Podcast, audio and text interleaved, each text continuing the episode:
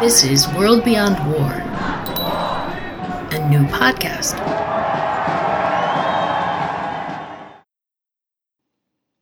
Welcome to episode 26 of the World Beyond War podcast. I'm Marc Eliot Stein, coming to you again from Brooklyn, New York, and you're about to hear the first podcast episode I've ever improvised without knowing who I'm going to be talking to.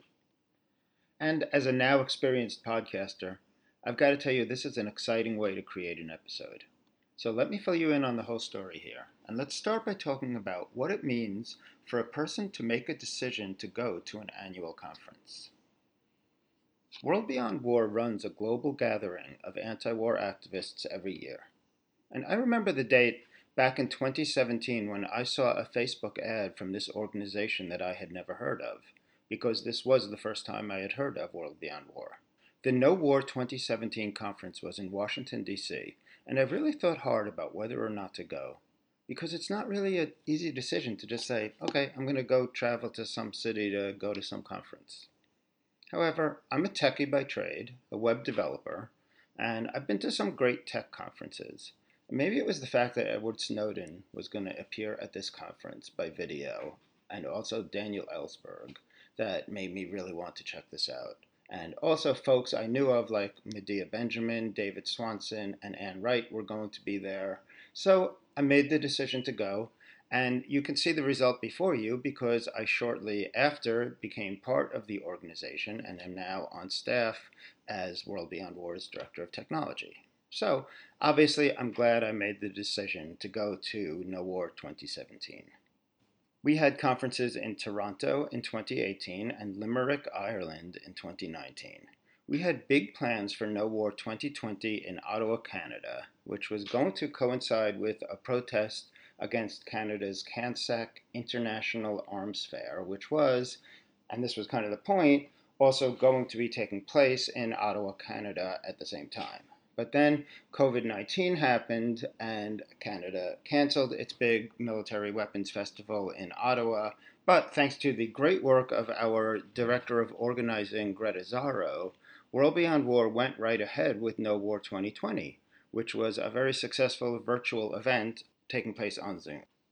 Now, there are a lot of pros and cons to in person events and virtual events, and that's one of the topics we'll actually touch upon in the conversations that follow here today. When we decided to do No War 2021 as a virtual conference, we knew this had the benefit of allowing people who would, for any reason, not be able to travel to an in person conference to show up.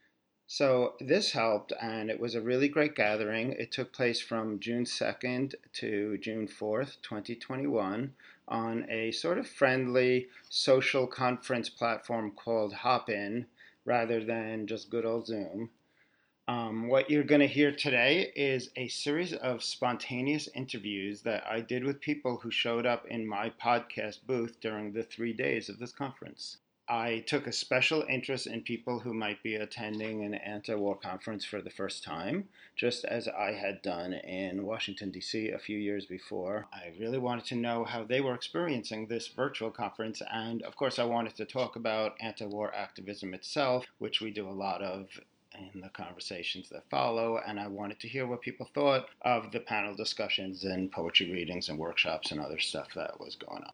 Everybody you're about to hear from has one thing in common. They all made the decision to come to a global gathering of anti war activists in June 2021. I think that shows very good judgment on their parts. So I thank them, and I hope this podcast episode will inspire listeners to attend our future events, both in person and online. The online conference began on Friday, June 2nd, 2021, and the very first person to drop into the podcast booth was Julie Watkins, who had an interesting slogan attached to her conference profile. I like your message more peace, less capitalism. Yeah, that's not a one person at least thought it was a group, and no, that's just the slogan I saw. It, that I saw it a T-shirt that I like. More peace, less capitalism. It could work. The conference had barely begun at this point, so I couldn't ask my first drop in what she thought of the panels. Instead, I had a question ready, which I actually hope to ask a lot of people because this is the sort of question I'm always asking my guests, in one form or another on this podcast.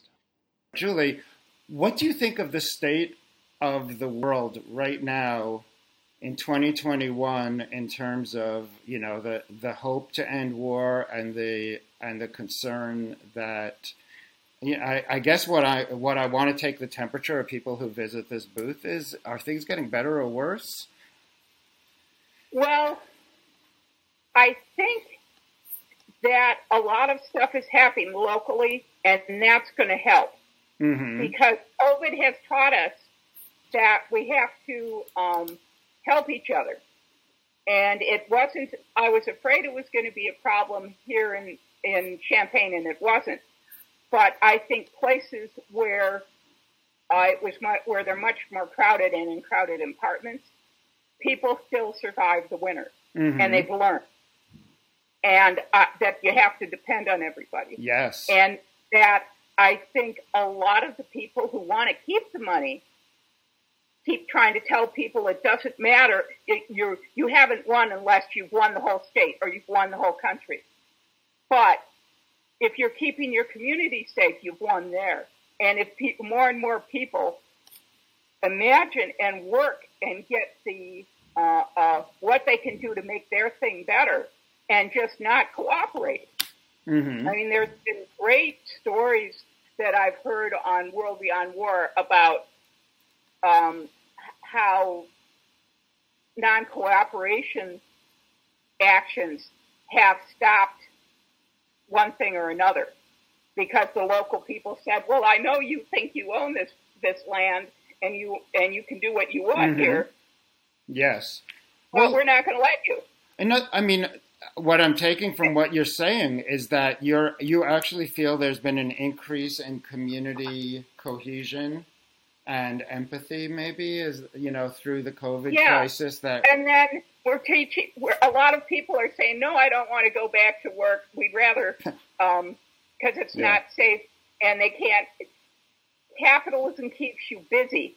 It sure does. So stressed that you have to spend money at the fast food places mm-hmm um, and yeah people are taking time to think and plan i have to tell you when i asked you this question I was worried that everybody I asked this is going to give me a pessimistic answer, and I love it that you immediately gave me an optimistic answer because you're. I think you're right. I think you're right. There has been a cultural coming together during this COVID crisis, um, and it can read- inform us. Yeah, people should read Ursula K. Le Guin. She talks about imagination quite Mhm. a lot when she's talking about utopias. I hope you'll listen to um, an episode of the podcast I did with Rivera Sun and a writer named Vanessa Veselka. It was called Activism and the Imagination.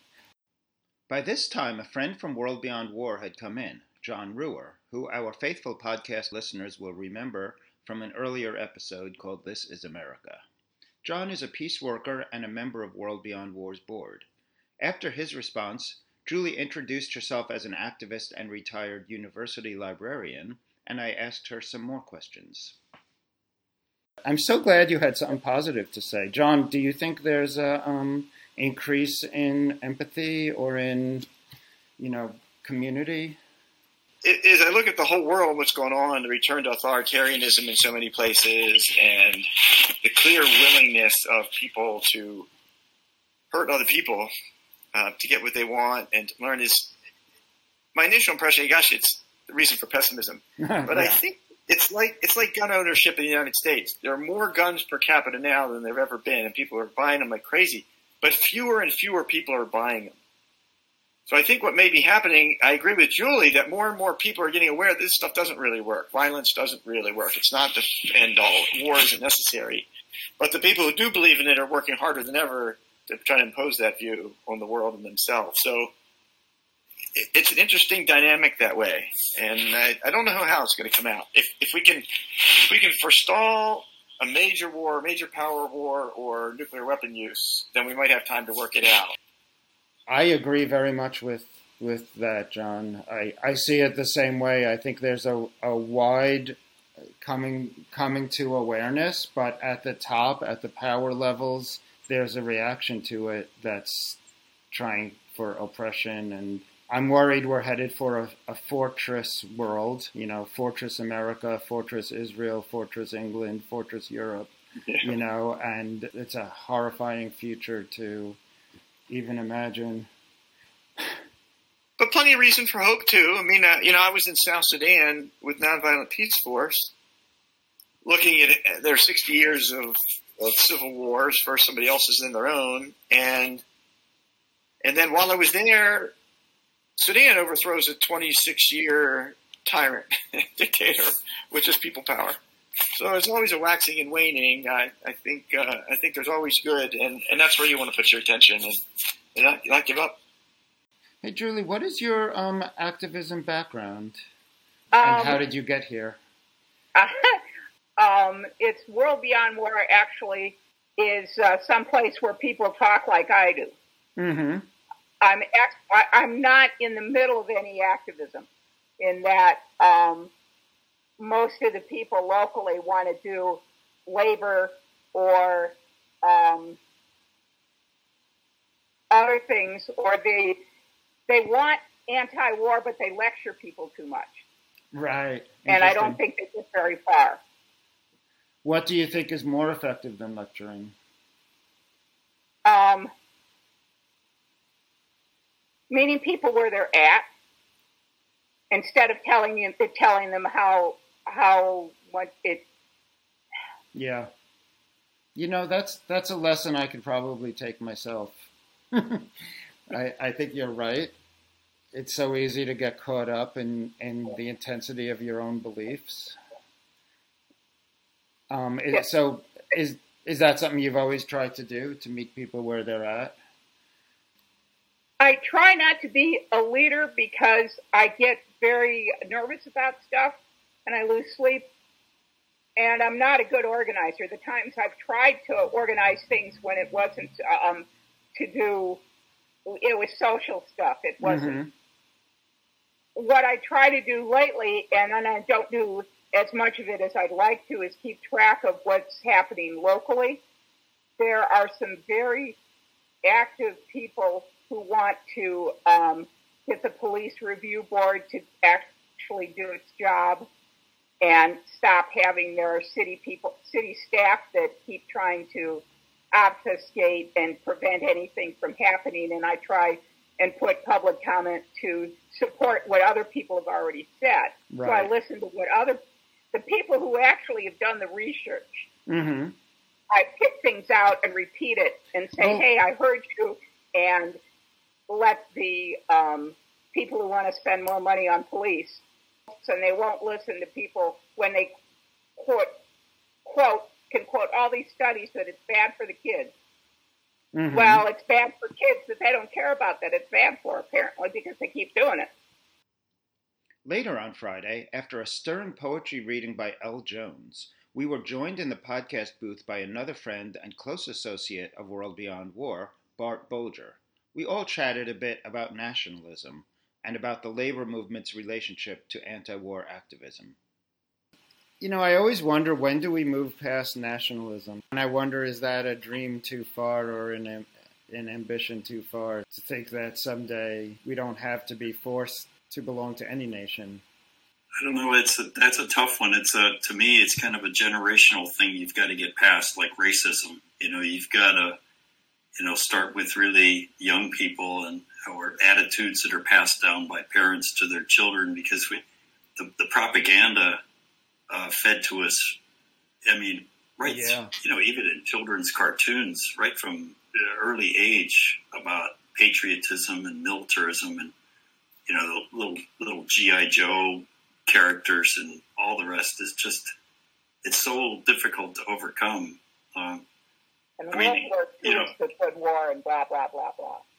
Indeed, indeed. You know, yeah. the, the, you know the the analogy about racism being you know a generational thing to get to overcome. I always thought I was doing enough by sort of being a firebreak. I grew up in a, in a pretty badly racist family. My, huh. my father was terrible. Uh, but you know, I figured, and I knew I was carrying that baggage myself. But I figured, as long as I could be the fire break between me and my daughter, or between him and my daughter, I guess, uh, you know, that she would be okay. But then, you know, at some point I realized, well, that's not enough. You know, you've actually got to be out there and active and be anti-racist and try to influence other people than just the than just your offspring. And the same, I think, the same sort of thing has to happen with nationalism and you know this. Uh, well, just it, I mean, there's a lot of racism built up in that, so the two are very intertwined, aren't they? Mm-hmm. At least. Well, there, was, all sorts of nationalistic flag waving in my high school. But I don't remember much. It's just that I remember when I came to college, um, I found out things were different, and that's what got me into going toward toward socialism, just because uh, that sounded made more sense to me than capitalism. But uh, um, what type of if in- you tell people it's all oh we've got we're we're the best we're we're the best country because everybody has rights and then you find out they don't well I don't I don't trust government anymore. Well, it's good that you've just decided to, you know, use your time to try to get involved in causes. Well, solidarity is the only way I'm going to people will survive. You see, the people who who get to the top in this stupid capitalist system got to be backstabbers. Well, I can't do that, so I got to have solidarity. That's a really great way to put it, Julie. And and I don't discount what black people say because or indigenous people say because they've survived when everybody's trying to kill them. So I should listen to their advice. Were you at the main event today when I don't know if you remember when Richard Sanders was speaking? He was one of the first which, speakers. I, which one was well, he? he was the first one, and he said something I really liked about preaching to the converted. Oh, Um, that's very yeah. yeah, he said, you know, I wrote I- preach to the converted. I put that down.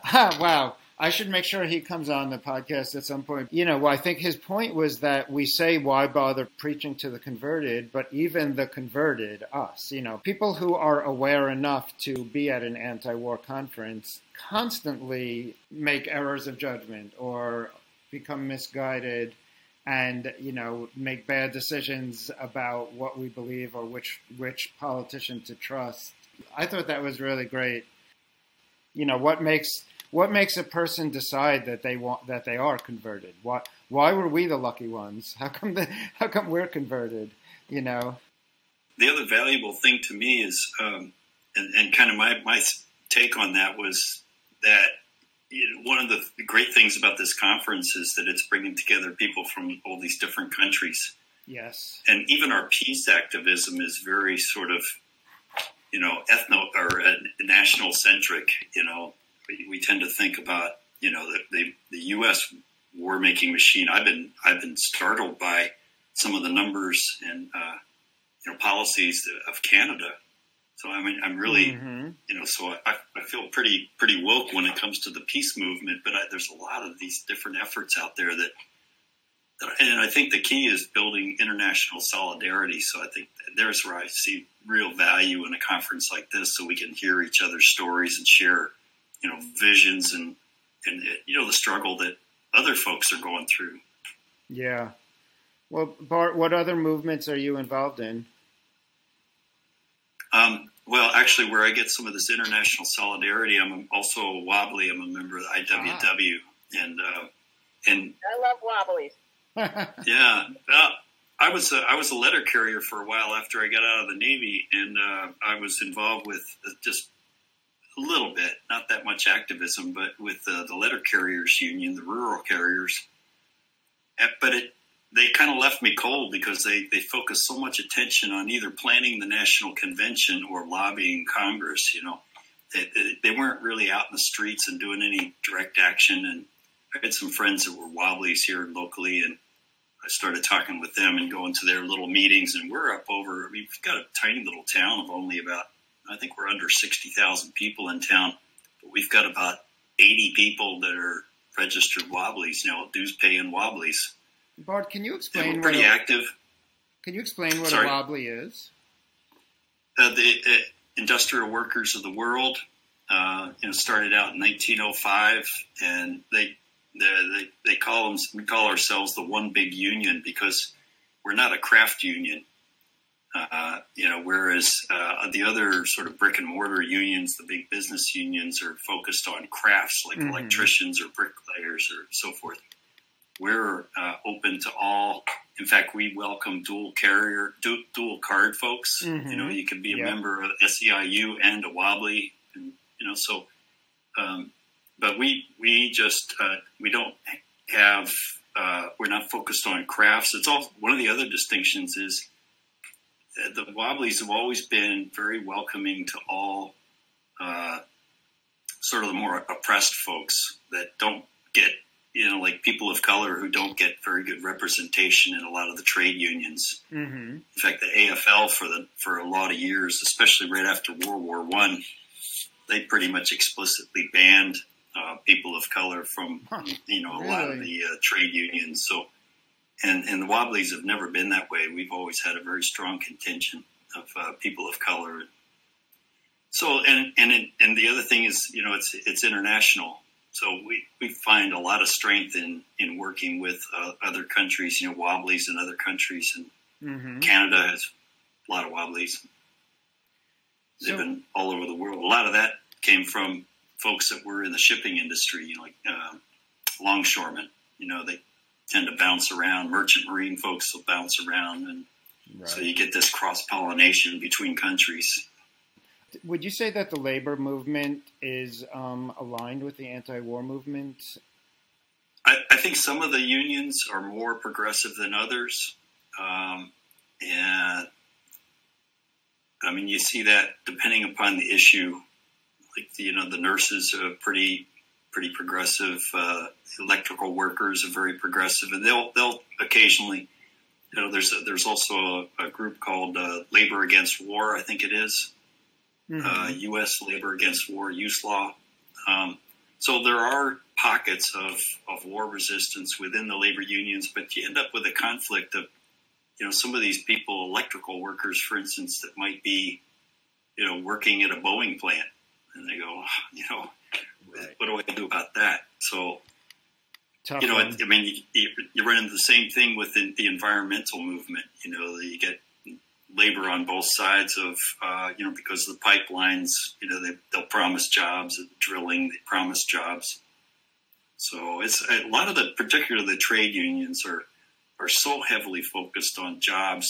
You know, they kind of, you know, the, the, Yeah. the morals and ethics kind of take a second Well, tier. I mean, as uh, you know, talking about U.S. politics here, um, to me, this is what the the Green New Deal was invented for is is to point out that doing better at taking care of the climate and stopping investing in war can actually create jobs. You know, think of think of all the jobs that we can create if we start improving the climate. Um, and think of all the jobs we can create if we have a peaceful world instead of a world at war. I think that's part of the plan, but you know the devil's in the details, and you know Yep. how the program is sold, and, and you know can you convince a whole? Well, I mean, uh, uh, West Virginia is a good example of uh, Mm. trying to sell, you know, these mine workers on somehow you know shifting their industry to something more sustainable. It's you got to come up with a, a, a plan that people can really hold in their hands and figure out how it's going to affect them personally. That's it's something where um, it's it's a tough challenge. I would I wouldn't want to try to put together that plan because Well, it's our challenge. Here we are. yeah, indeed. We were also joined by Kate Jones, who introduced herself as a person who had been involved with World Beyond War before. How long have you been involved? Oh, just about since David Swanson started it. Nice, nice. Yeah, it was great to hear see him lead a session today. Well, just for a couple of backgrounds, it's that I'm a child of World War II. I sat in Europe while the bombs were falling on us, so Wow. I have a first-hand feel for how bad wars are. Where was we were that? ref- Where- we were refugees. Where was I? yeah. Both in Hungary and in Germany. Oh my God. Yeah. Well, bless you for being here. Um, Well, I have a keen interest in philosophy, and in human nature and human consciousness, how people think, how they get to have certain ideas that are so bad that they cling to them anyway. Why is our government so against Iran? Huh. Iran hasn't Iran hasn't hurt us in any way. They have not attacked us. They haven't bothered us. They finally resisted against our trying to control them. I lived in Iran for three years as well, so I have oh, wow. firsthand acquaintance with some of those situations. My favorite way to introduce myself to folks like you is I'm a Martian anthropologist. I am hmm. here to study the human race. Nice. So I don't take sides as such.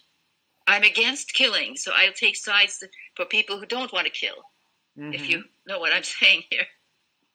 Politically, you might say I'm more on the libertarian side. I don't really want to belong to any party because they all become extreme at one point or another. They all want to control everything else. And I want each person to be alive and happy and free. So, um, as far as how humans think, the religions are all invented by humans. All religions are ideas that were invented by humans. And they learn from each other and then they exaggerate it here and exaggerate it there. And then they try to impose it into politics, which is how they control other people. So if we don't want people to be totally subservient, but you know why that happens? Is because human society has always depended on living as groups for mutual help.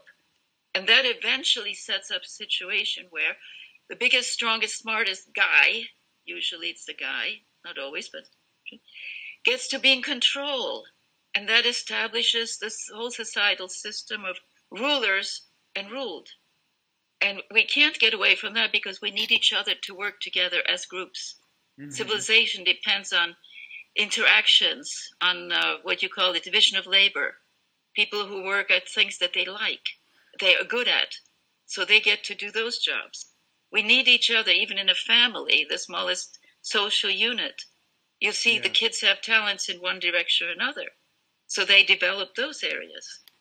But the thing that I wanted to tie together is that that is really not much above the way animal herds work together. Mm-hmm. You know, mm-hmm. you have animals that live in groups, whether it's an extreme case like beehives or something more ruler free like dolphins or monkeys or whatever.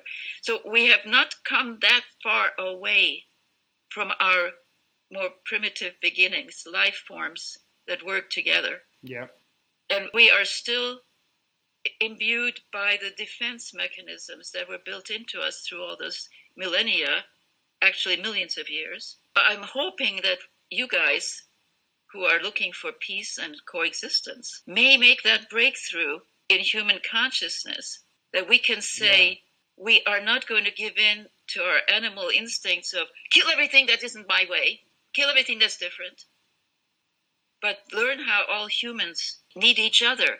It's wonderful that we have differentness because that means there's more talent available with which to solve problems. Well, anyway, that's sort of a direction in which my thinking. Well, I think that I like the fact that World Beyond War is getting more global, mm-hmm. and I think you've gotten a lot. There's um, you get a lot of standing in the fact that you're saying all war is wrong, not yes. just just yes. this particular war. That it makes people say who, oh, you're actually you actually might help us because you're against all war. For, for somebody who's being the pawn between one big country and the other, I think I got international because it was right after um, they bombed the Twin Towers. Mm-hmm. I was in a uh, mailing list that had international people in it. They were all English speaking, but and somebody was saying the thing, oh, well, we're always worried about what the United States is going to do because it's just this big, clumsy dog.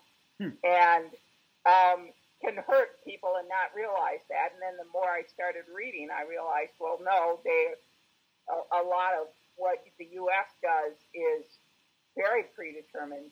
And it's because people on the top want to act like they own all of us. Yeah. And but it was this offhand comment from somebody who was uh, living in um, one one of the uh, ex uh, ex British colonies in in Ocean um, Ocean. She wasn't Australia, but she was close, and that kind of got me started to reading, and then I I stopped um, being patriotic. Well, I hmm. wasn't really to begin with, but then I were. Oh, you're being programmed to be patriotic and I won't say the pledge, and I won't stand up, and I won't do anything with the flag. And I call it Armistice Day, not Veterans Day. Yep, me too. We need a peace. We need peace um, holiday. We've got too many war holidays. we need to get over seeing war as somehow heroic. Yes. This goes back to very old times when gladiators and, and fighters. That was the heroic way to be. Well, and so all of all of our soldiers who were drafted, by the way, which means they were slaves, had to go out and fight and kill other people. This is a sickness. It's a it's how should I call it in the in the field of ideas. It's like a cancer. It grows and destroys from inside. So this is just a footnote to my previous speech. But the idea that um, war is somehow a good thing and we should be brave and proud of it is, is, is a cancer. Cancer that grows on the inside and eventually destroys the host. I, we I, need to get yeah. past that. We need to f- somehow teach people that if they have those ideas, they pick them up. It's a disease they picked up, a virus and they should learn to get over that. We need an antidote. And of course, I'm counting on World Beyond War to be one of those antidotes. Well, that and you, Kate, and you, Julie, we're, we're it's not just World Beyond War; it's all of us who are well, here, who are part of it. Well, on the grander scheme, you are all members of that one big family yes. who wants peace yes. and life. I just want to make sure whenever anti-war activists talk, we say we, you know, not yeah. we have to do it together. I mean, now all we have to do is convince the other 99% of the world or the, of the country. Well, how much in the world were they talking about? Let's take um, Me Too, where the, the, the people are being harassed at work because the boss is powerful. Yep. Right? it wouldn't be an issue. He wouldn't get away with it if he couldn't take your job away. Right. So the power, where the power is, is where the corruption will be. if if we actually had an actual democracy where the people who are affected get to vote on a thing, and they have to instead of having pretend democracy. Mm-hmm. We don't have a democracy any place where the rulers are acting like they own us. There's not a democracy there. We need real democracy. There, there was there was a time where I thought the USA might be one, but certainly not in the last few years, and maybe never. uh, Hamilton, Hamilton. From what I've read, other people's analysis, Hamilton made sure mm. that um, yeah, it, that there was always always was going to be stoppages that when the rich people say, no, we're not going to cooperate with that, that they get away with it. Yeah. Well, it's since, designed that way. Since I'm a New Yorker and I saw the musical Hamilton, that that's a tough one for me because I sort of kidding there, but it's great music. it's great music. But, I love it. Yeah, but yeah, that might be white whitewashing history a little bit. I was very pleased with the results of my first day of spontaneous interviews. Early on day two, I had a crowded room, including a couple of familiar activists at World Beyond War, our tech volunteer Scott Oates and our board member Donald Walter, along with two people I had not personally met before, Margaret Rao and Noel Marshall. We talked about a lot of stuff, including the first day's poetry reading by L. Jones and the first day's panel discussion in which Hamza Shaiban described what it's like living in Yemen during a recent bombing attack. We also discussed a breakout session on China with Jodie Evans that a couple of us had attended. These were just some of the moments from day one that stuck in our heads as we began day two. Margaret, tell me what brings you to this conference? What's your connection to the anti war movement? Well, I represent Canadian Unitarians for Social Justice, um, but I'm also a member of Canadian Voice of Women for Peace. Mm-hmm. And uh, I think I connected with World Beyond War uh, at least two uh, conferences ago. So there was one in Toronto. Was it two or three years ago? I'm losing track. that was that and was we had a three. Yeah. Conference at the in-person conference. I know there was one in Limerick, Ireland. I did not attend that one. Mm-hmm. I was there too. Um, yeah, so I I've been connected through our groups.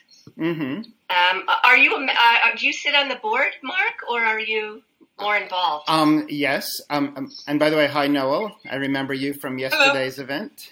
Um, oh. so to answer your question, Margaret, I'm, I was originally on the board as an advisor, and then I became the director of technology, which basically means I work on the website. Okay. And Scott has helped me. It's mm-hmm. good to see you, Scott. Um, so Scott's been a bit involved as well, and um, yeah, we're so I started as a volunteer. I started by walking in to the Toronto, con- uh, no, the Washington D.C. conference. I just walked in without knowing anyone, and here I am. Oh, I was there. Oh, you were there, Noel.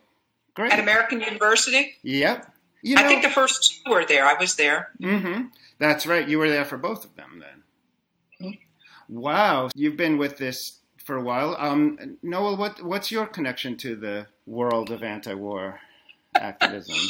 well, uh, I support it, I guess. Uh, I met David Swanson. There was a, a seminar called uh, Beyond Nationalism at the uh, Peace Pentagon in Southwest Virginia Mm-hmm. And David was there. I was very impressed with his knowledge, and um, I learned a lot. And so I just have been following. I've been participating because you know where do we get this information? You know, we're right. not taught any of this stuff. And so I said enough of this. So I I just you know involved that way. Actually, I'm having Greta Zarro and uh, one of your one of World Beyond War uh, volunteers, um, Laurie Timmerman, is going to be part of our World Unity Week at the end of the month. My husband and I just call ourselves blabbermouths for good. you know, it. so no, we don't make money. We just try to connect people and raise up uh, things that we think are positive for humanity. How's that sound? No. Well, blabbermouths for good sounds great. I think I relate to that. Are we all blabbermouths for good here? we try to be. yeah, our, our, official name is Light Partners. Some people say Light Workers, and I said, "Look, I'm retired. I don't like to work." Yeah. So I'll I'll partner. I'll partner with people. So I'm always looking for more partners. That's what we are. We Wonderful. just get over it. Do you do you have a link to that, Noel? So this is about my husband and I, what we call ourselves, and. Um, oh, very nice. Lightpartners.org. So, yeah, and um, then we have another group of what we call uh, co-creators convergence. If anybody's ever heard of Barbara Marx Hubbard? It's actually Daniel Ellsberg's sister-in-law. She was no. a futurist and a visionary. And in 1984, she ran for vice president of the United States. Hmm. And if you ever want to, if you ever want to know about her, she she um, you just go to YouTube and put Barbara Marx Hubbard, 1984, okay. and her speech to the national, the Democratic National Convention will come up and you'll say, if only we listened to that woman. It's just amazing.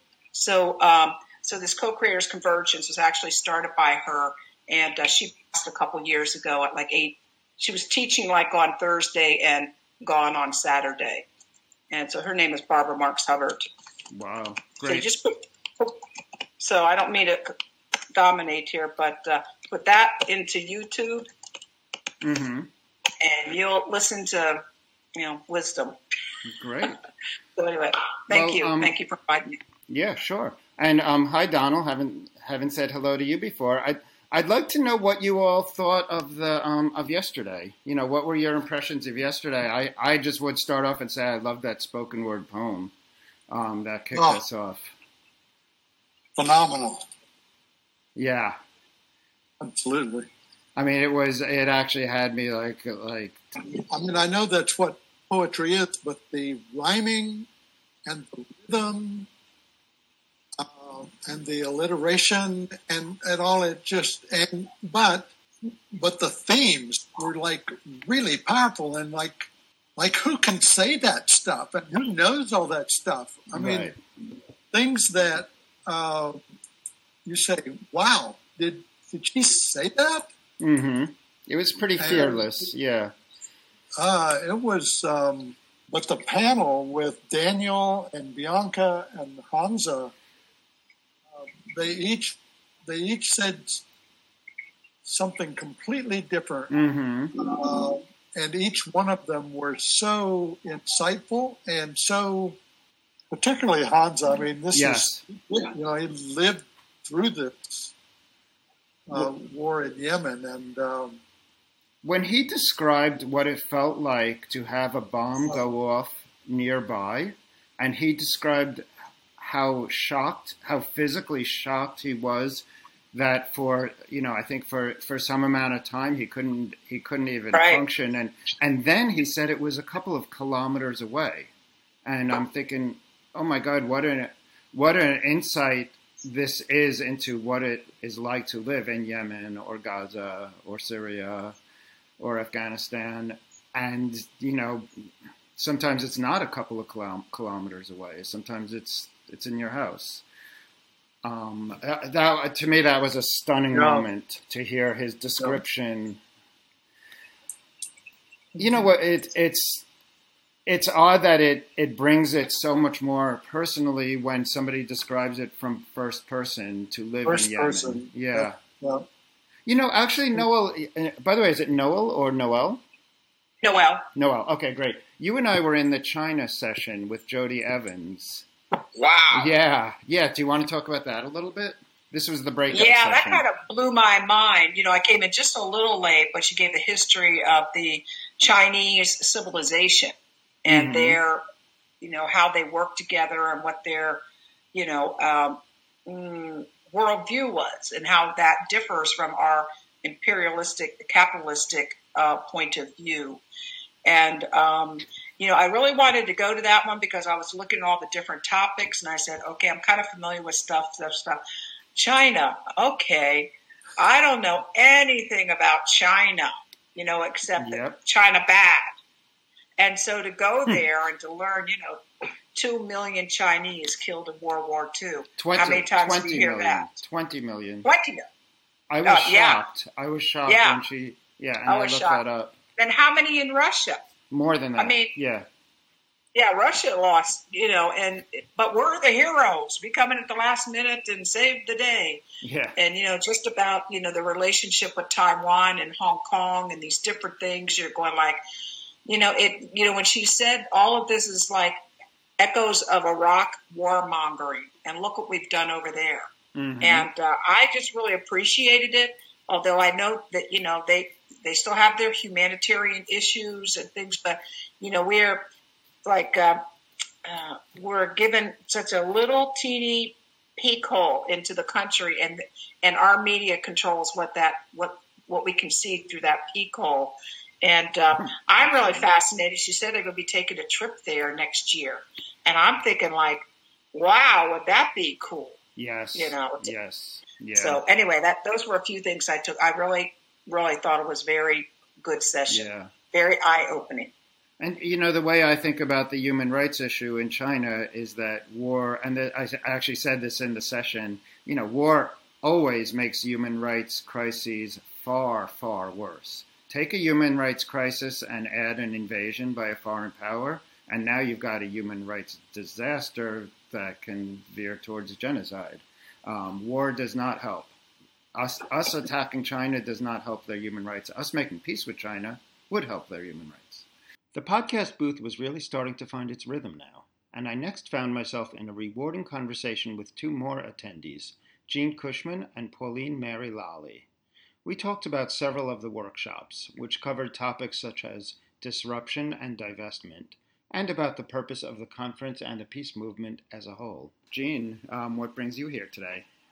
Well, I have been so impressed by World Beyond War because I was in a shutdown DC action a couple of years ago, and um, World Beyond War was in it.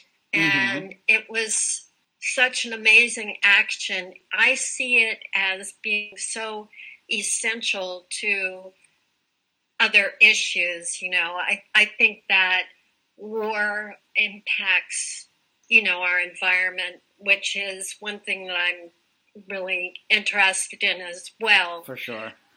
War is just, you know, it's it's like one of these things that capitalism uses to keep us divided. I think. Um, the profit motive. We, we well, yeah. the profit motive, but also the yeah the uh, patriarchy mm-hmm. and religion and so on that are kind of tangled up in kind of keeping us at each other's throats. Which is where which is where we are in the world right now. Yes. Uh, right. Right. Absolutely. And and there's a group called um, Peace Peace, Peace Literacy. literacy. Mm-hmm. Yeah, which I'm really excited about now. What's it called, Jane? Peace Literacy. Okay. Um, the thinking behind it is, you know, we are kind of imbued with a war culture every day. Um, yes. Pledging the allegiance and singing America and all these other kinds of cultural like interconnections with war. We need to actually teach people peace, how to you know, get along peacefully. Yeah, for sure. Yeah. You know, education is one of the one of our pillars at World Beyond War. In fact, we now have a we have, we have a full time education director, and I think Pauline, did you? I think one of you two said you were in a course. Was yes, mm-hmm. I've taken I've oh. taken a, a, couple of them mm-hmm. since I've been in this uh, lockdown. You know, in the pandemic. So over these uh, this year and a bit, I have taken sat in on a few of your offerings. You know, I, I like, like, the next one. Oh yeah, there's one starting this week. Um, you know, my problem with the concept of education is that we all think that education is for children and adolescents, and so I like the idea of peace literacy because, boy, a lot of us grown-ups sure need to be educated too. Um, That's so, for sure. Yeah, what has impressed you during these, either of you, um, during these um, sessions? Any any particular speakers or poems or you know any anything that stands out to you? Well, I was just in an exciting uh, group that was discussing weapons expos and how you disrupt them. Mm-hmm. It was it was really really good. Does that, it was an amazing does that mean stand up and disrupt them? You know, like actually physical, physical, actual disruption. They actually, this one of the groups was on top of a tank. So that was really a pretty incredible thing. But they did all kinds of amazing stuff. Uh, they had people from Extinction Rebellion disrupting the drinks time mm-hmm. and they had they had, they just had this incredible, incredibly imaginative, strong kinds of actions. Yep. That was in Australia. I, you know, I'm trying to think. Do they have any weapons expos in DC, which is close to where I live, or hmm. in another state? That okay. it was in Ottawa that they had ARMX several years ago. Yeah, right. uh, I mean, show when I went up, I went up to that to buy a few. no, yeah. I went up to protest along with a group at the, one of the gates. Oh, awesome! So you were you were disrupting yourself. I've been a little disruptive in my life at times. the way you say that makes me think you've been very disruptive. I don't. Uh, I was, you know, I was. You asked what I was impressed with. I came from the divestment one. Me too. Well, I was yeah. impressed with the youth. Like mm-hmm. to me, of course, every, to me, everyone's young, but I, I just really thought these young people were so articulate uh, about investments and about finances. Yes, yes. And, uh, they were really up to notch. I mean, I, I was quite impressed uh, with that. And I was also impressed yesterday with the man from Yemen. Oh my God, Hamza, yeah. Oh, yeah. And the very fact that it's a forgotten war, like sure we're not paying a whole bunch of attention to it. And the fact that, you know, I have written letters to Trudeau and the selling of our arms to Saudi Arabia. What the hell we're doing that for? Yeah, Why are we linking up with the states in so many places? It's just disgusting. Uh, exactly. You know, I just want to say how much how nice it is for me to run this little podcast booth, meet meet folks, and get a chance to talk. Um, yeah. Do you? I, I'd like to know whoever wants to answer. Is this making a difference? Does a conference like this make a difference? I think it does. Go ahead, Jane. um, it is really energizing me. I don't have relationships with people that are so energizing, and so this is an incredibly energizing experience, and um, I'm excited. I'm not going to lie. I also get energized by conferences. And the excitement level in the podcast booth is only going to continue to grow because on the final day of the conference, Sunday, we actually formed an entire panel discussion, including several wonderful peace activists. We all spoke with each other for more than two hours, capturing far more conversation than I could possibly use in a podcast that tries to be only one hour long per episode. Well, I don't try that hard, but I do try. Anyway, we talked about a lot of things in the final day of this conference, including intergenerational trauma, indigenous cultures, democracy, socialism, collectivism, child education, yet again, and nonviolent communication, which one attendee, Paul Mellett, said could have been improved even among the participants of this anti war conference. So we really get into it here, and I only wish I could include more of the great conversation. You're about to hear from, in order, Scott Oates, Miriam Ahmad, Paul Mellett, Terry Sleva, myself, and Julie Watkins.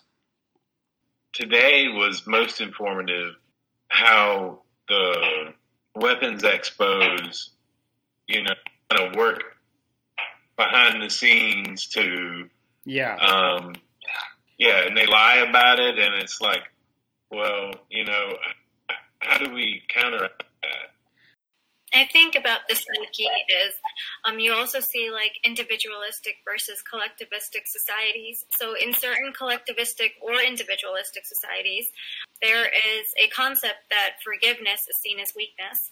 Let's just say, for example, and this this has nothing to do with um, any other factor apart from just that this is how it's seen because there's such a strong sense of nationalism. If we teach the next generation that we need to heal from the intergenerational trauma that everyone is suffering from. And as a result of that, they are creating these ideas and policies and ingraining them. We need to overcome that. So I think that everyone needs a lot of therapy. if you're going to look at the root cause, you know, what are the root causes of this? In, in the work that I've done in international development, it's usually not systems and structures, you know, and laws. I've been in places in, in, in doing work in, for example, in a country where they have the most beautiful Westminster system you could imagine in Africa, and yet it's as corrupt as could be. I've never seen so much corruption. And then I've been in other places where um, they, I can't make heads nor tails of, of, of how they're organizing or running themselves or whatever. It seems to be chaos, but it runs well. Hmm. And the common denominator seems to be if you've got good people, any system can run if they're all good people, they won't they won't take advantage of it, and they'll uh, they'll help each other. You know, the the decision making criteria was how is my decision going to benefit the people? You know, something as simple as that. You know, can make a community run. Yeah. So um, I think the problem is is people. You know, and then the question is how do we get there? And and I think with education of children is, is where you've got to start. You've you've really got to look at what kind of people are, are, are, are children are we producing with values and beliefs and things like this? What I'm after is grassroots. Grassroots in the sense that we are all equal. The indigenous people prior to the settlers coming here. I've been studying that a lot. They had a sense of equality. Women were just as important as men. Everyone had a role and everybody had to do things. Now, if you put a label on it like socialism, I don't know if it's basically grassroots organized people who help each other. And until we help each other in real senses with all of our talents, whatever they may be, we're not going to have a true democracy.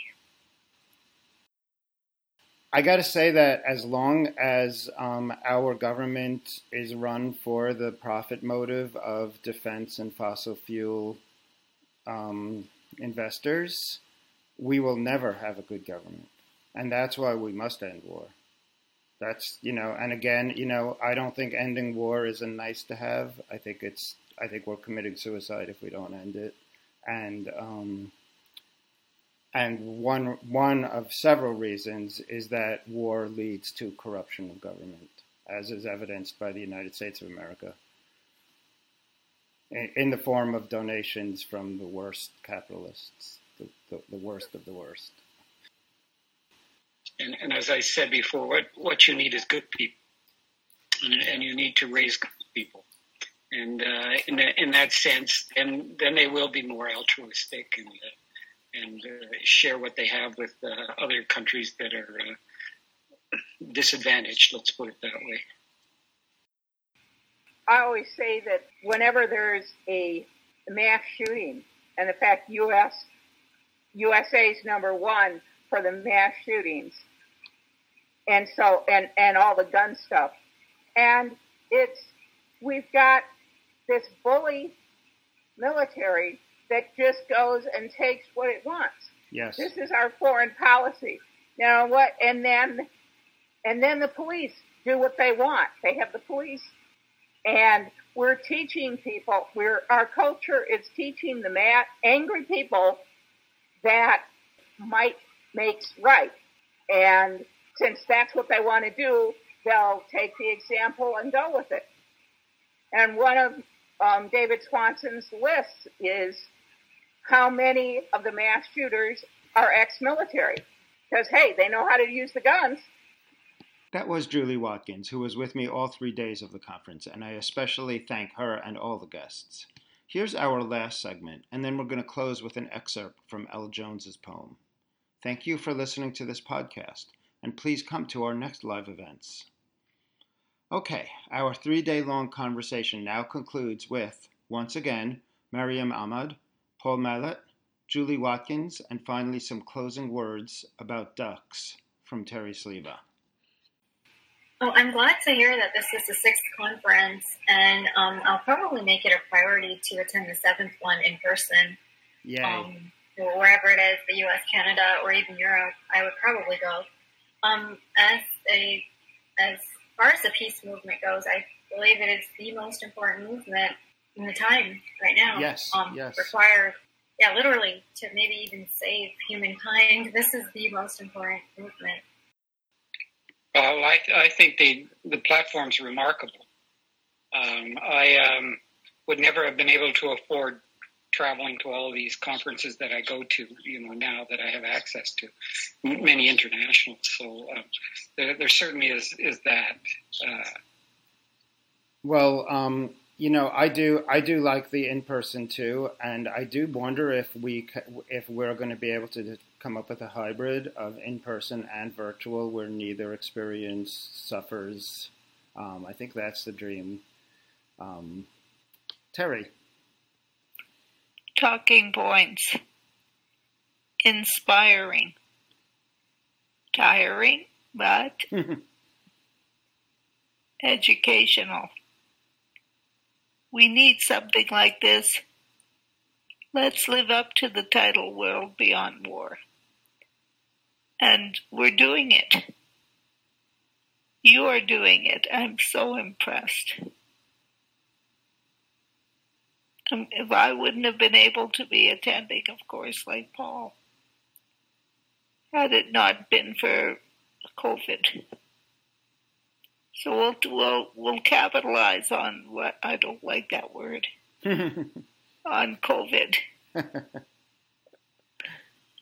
and use it to our benefit.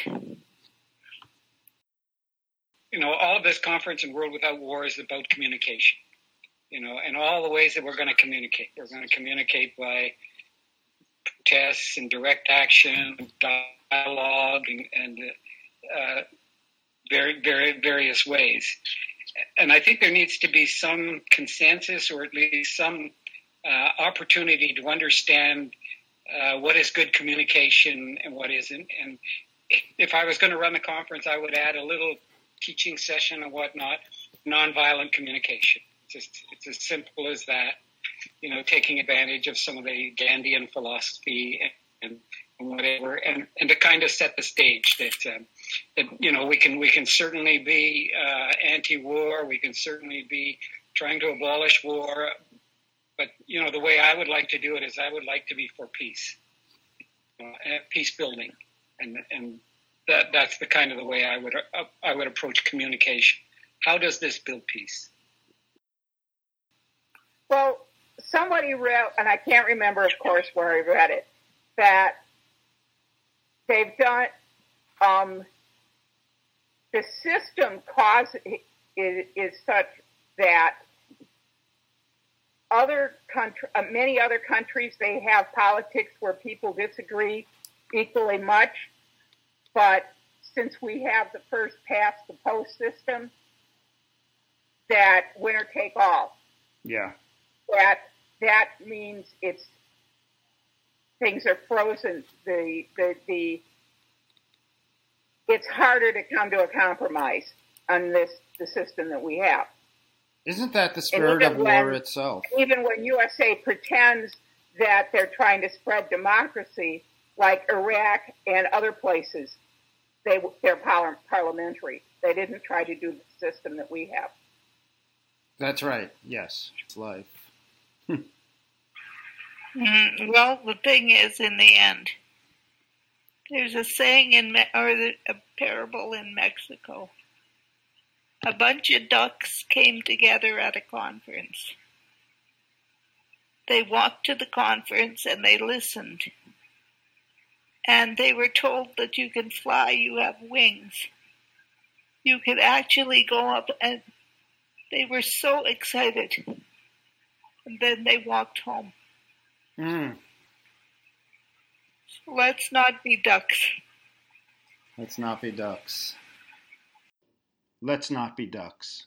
And here's just one minute from the poem by L. Jones that we heard on day one. Lockheed Martin on campus helps bill our tuition. We say we're building new weapons to strike with precision, building new drones with facial recognition. We're building an economy on death and attrition. We're building new treaties on nuclear fission. We build NGOs and we send in tacticians. We use foreign aid to build imperialism. We build occupations and call it assistance. We build cholera, refugee camps, malnutrition. We build piles of dead bodies and decomposition. We built a new world from 9 11 fruition.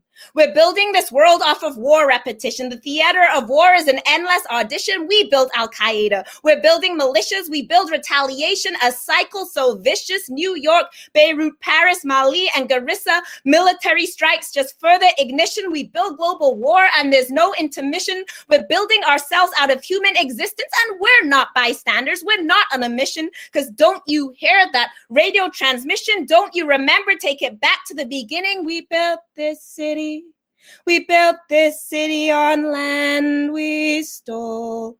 Built this city. We built this city on land we stole. Thanks so much for listening to today's podcast. Our podcast is now available on iTunes, Google Play, Spotify, SoundCloud, and Stitcher. Don't forget to give us a rating. Visit worldbeyondwar.org to learn more about the social and environmental impacts of the war machine and get involved in the movement for a world beyond war.